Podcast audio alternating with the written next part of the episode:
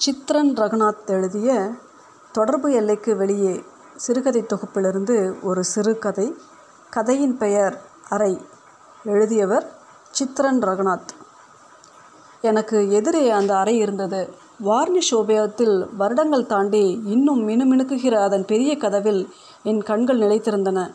அந்த கதவில் ஒரு புத்தரின் உருவம் தாங்கின ஸ்டிக்கர் ஒன்று கண்கள் மூடி போதி மரத்தடி ஞானம். அதை அந்த அறையெங்கும் பரப்ப முயற்சித்து கொண்டிருக்கிறது. என் முன்பாக இன்னும் திறக்கப்படாத அந்த கதவின் உட்புற மர்மங்களின் மேல் என் கவனம் வெறிக்கொண்டு அலைந்து கொண்டிருந்தது.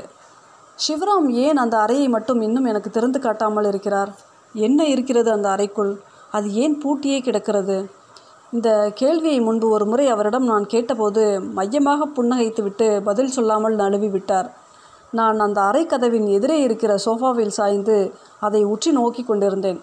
பல மாதங்களாக இங்கு வரும்போதெல்லாம் இது நடக்கிறது. சிவராம் தனித்து வசிக்கும் இத்தனை பெரிய வீட்டிற்கு இந்த அறையை அவர் உபயோகிக்காமல் விட்டு வைப்பதில் அத்தனை நஷ்டம் ஒன்றும் இல்லைதான். ஆனால் இந்த வீட்டுக்குள் இத்தனை சுதந்திரமாய் உழவ எனக்கு அனுமதி தந்த சிவராம் என்னை அந்த அறைக்குள் இன்னும் அனுமதிக்காமல் வைத்திருப்பது உறுத்துகிறது.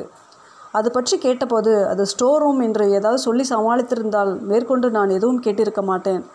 ஆனால் அன்று அவர் முகம் லேசாய் மாறியதும் அதை எதுக்கு பார்க்கணும்? அங்கே ஒன்றுமில்லை என்ற லேசான நடுக்கத்துடன் சொன்னதும் அதை திறந்து பார்க்கிற ஆவலை அதிகப்படுத்தி விட்டது மேலும் நாம் அதிகம் நேசித்து வசிக்கிற இடத்தில் அறைகள் முக்கியமில்லையா? சிவராமை நான் எங்கே எப்படி சந்தித்தேன் என்பது பெரிய சுவாரஸ்யமான விஷயமல்ல. இந்த ஒரு வருடத்தில் எங்கள் நட்பு எப்படி வலுப்பட்டு இருகியது என்பது வேண்டுமானால் சிறப்பு செய்தியாக சொல்லலாம்.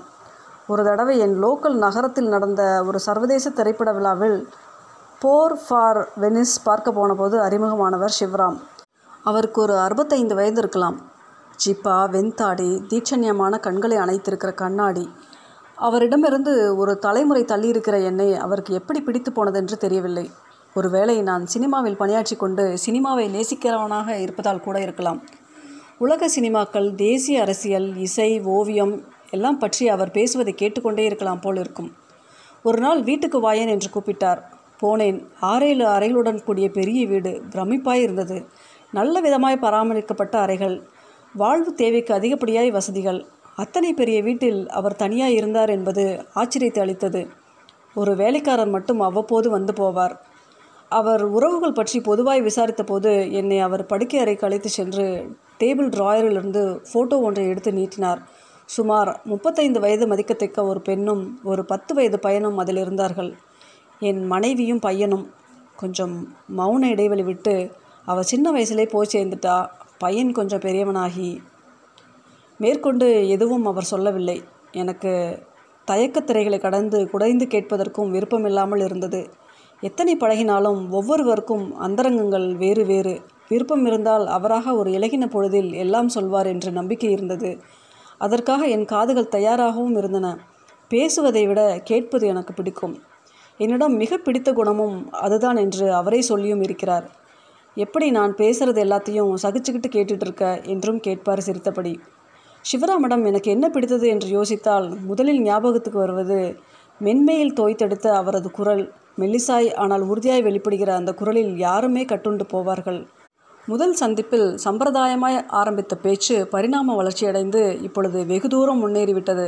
சில நாட்கள் நான் அவருக்கு சமைத்து போட்டிருக்கிறேன். வீட்டம் சு வீட்டை சுத்தம் செய்திருக்கிறேன். தேவையில்லாத போது ஒரு முழு நாளும் அவருடனே இருந்து பேசிக்கொண்டிருந்திருக்கிறேன் அவருடன் மேலும் ஒரு சில உலக சினிமாக்கள் பார்த்திருக்கிறேன். என் வீட்டுக்கு போகாமல் அவர் வீட்டிலேயே நிறைய நாள் தங்கி இருந்திருக்கிறேன். சிவராம் அடுக்கலையில் எங்கள் இருவருக்கும் காஃபி தயாரித்து கொண்டிருக்கிறார். இன்று மறுபடியும் அவரிடம் கேட்டுவிடலாம் என்று தோன்றியது. அந்த அறை ஏன் பூட்டியே கிடக்கிறது? ஆவி பறக்க ட்ரேயில் காஃபியுடன் அவர் வந்தபோது மெதுவாய் ஷிவ் என்றேன். என்னை அப்படிதான் கூப்பிட சொல்லியிருக்கிறார். இஃப் யூ டோன்ட் மைண்ட் எனக்கு அந்த ரூமை பார்க்கணும். இந்த தடவை அவர் சமாளிப்பதற்கான பதில் தேடி எதுவும் யோசிக்கவில்லை. எனக்கு உடனேயே எந்த பதிலும் சொல்லவில்லை. காஃபியை உறிஞ்சிக்கொண்டே கீழே குனிந்து சிறிது நேரம் பேசாமல் இருந்தார். நேரம் கடந்தது. காஃபியின் கடைசி சிப்பை ருசித்து விட்டு எழுந்தார். மெல்ல நடந்து உள்ளறைக்கு சென்று விட்டார். எனக்கு ஒரு மாதிரி இருந்தது. ரொம்ப உரிமை எடுத்துக்கொள்கிறனோ என்று என் மேலேயே கோபமாய் வந்தது. காஃபியின் கசப்போடு இது வேறு சேர்ந்து விட்டது. ஷிவ் ஓரிரு நிமிடங்களில் திரும்பி வந்தார். அவர் கையில் ஒரு சாவி கொத்து இருந்தது. என்னை நெருங்கினார். என் வழக்கையை எடுத்து சாவியை அதில் திணித்தார். நீயே திறந்து பார்த்துக்கோ என்றார் புன்னகைத்தபடி.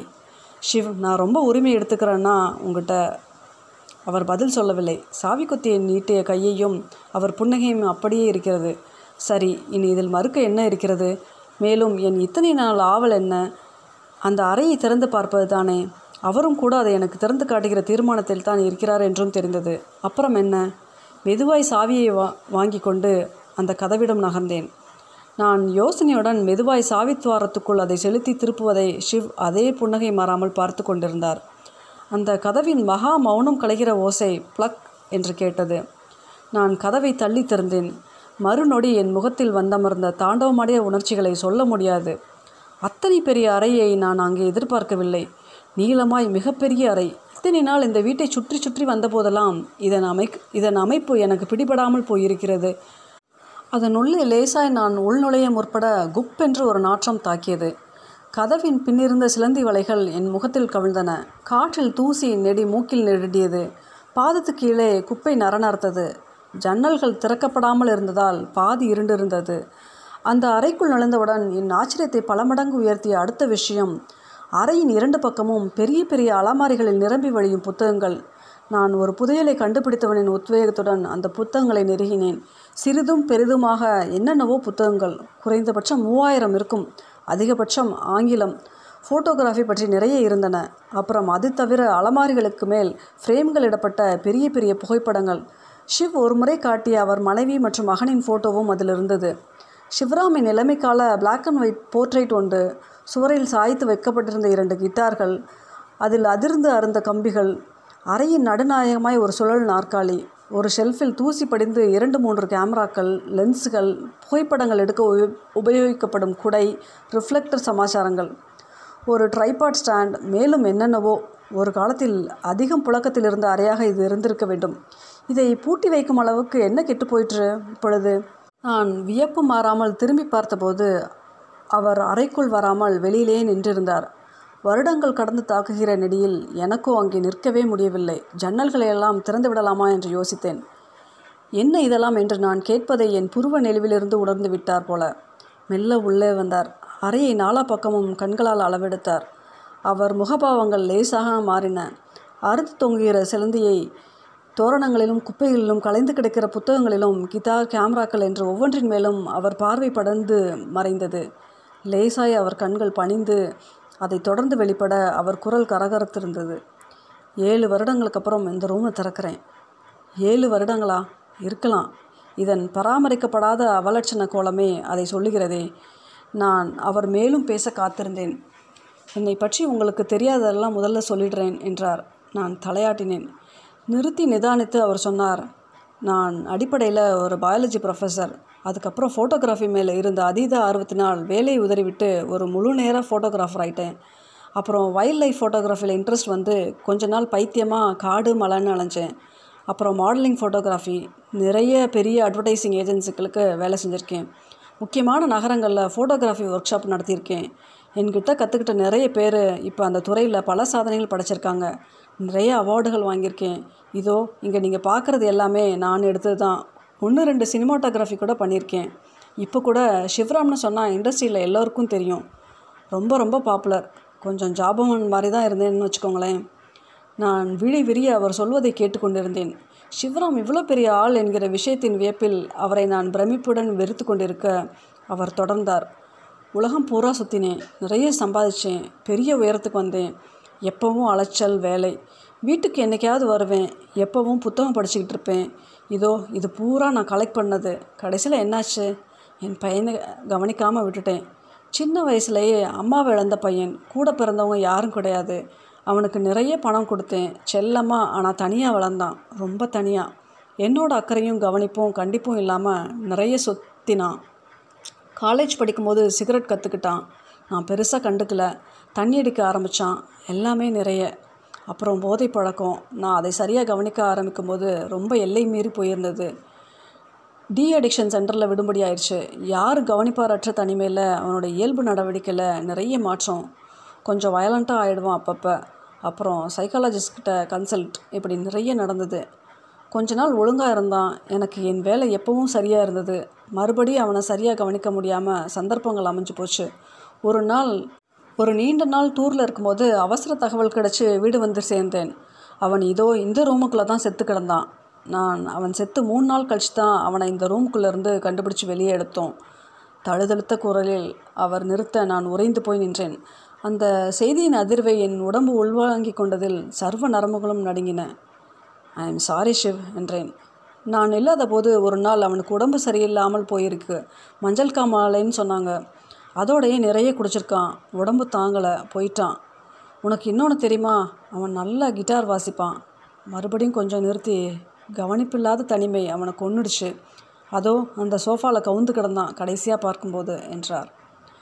நான் திரும்பி பார்த்தேன். அப்போதுதான் அந்த அறையின் மீதி பகுதிக்குள் பிரவேசிக்காமல் அங்கேயே நின்று கொண்டிருந்தது உறுத்தியது.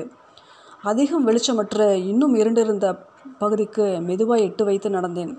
புத்தக ஷெல்ஃபுகள் ஓரிடத்தில் முடிந்து சரையல் என்று இன்னொரு ஷெல்ஃப் தொடங்கியது. அதில் முழுக்க பாட்டில் பாட்டிலாக நிறைந்து கிடந்தன. அவைகளில் வெவ்வேறு அளவுகளில் நிறைந்திருந்த ஆல்கஹால் திரவங்கள். அதன் மூக்கை திளைக்கும் நொடி ஒரு டீப்பாய் அதன் மேல் ஆஷ்ட்ரே அது முழுக்க புகைத்த சிகரெட் துண்டுகள் ஏராளமாய் கிடந்தன. அது தவிர நிகரைய சிகரெட் டப்பாக்கள் பின் ஓரிரு சிரஞ்சுகள் அப்புறம் அப்புறம் அப்போது அப்போது தான் நான் அதை பார்த்தேன். ஒரு அலமாரியில் புத்தகங்கள் பாதி எரிந்து கரியாய் கிடந்தன. என்ன இது? அவன் எரிச்சதுதான். ஒரு நாள் என் மேலே இருந்த கோபத்தில் என்றார் சிவராம். அவன் இறந்தப்ப இந்த ரூம் எப்படி இருந்ததோ அப்படியே விட்டுட்டு இந்த கதவை பூட்டிட்டேன். ஒரு பொருளை நகர்த்தல. அப்புறம் திறக்கவும் இல்லை. யாரையும் உள்ளே விடவும் இல்லை. ஒரு மனுஷன் எப்படி வாழக்கூடாதுன்றதுக்கு ஒரு மோசமான உதாரணம் இந்த ஒரு ரூம் ஒரு அப்பன்காரன் தன் பிள்ளைங்கக்கிட்ட எப்படி இருக்கணுன்றது கூட இல்லை. இல்லையா? எனக்கு எல்லாத்துலேயும் பிடிப்பு போயிடுச்சு. ரொம்ப கில்ட்டியாக ஃபீல் பண்ணேன். என் வாழ்க்கையை திரும்பி பார்த்தா எனக்கே கேவலமாக இருந்தது. எதுக்காக வாழ்ந்தேன்? எதுக்காக அவார்டு விரக்தி அடைஞ்சு எல்லாத்தையும் விட்டுட்டேன். ஃபோட்டோகிராஃபி உட்பட இப்போ எனக்கு எதுவும் யாரும் கிடையாது. இது எல்லாம் மனசு விட்டு யார்கிட்டேயும் சொல்லணும்னு கூட தோணினதே கிடையாது. யாரும் கேட்டதும் இல்லை. கேட்டாலும் சொல்ல மாட்டேன்.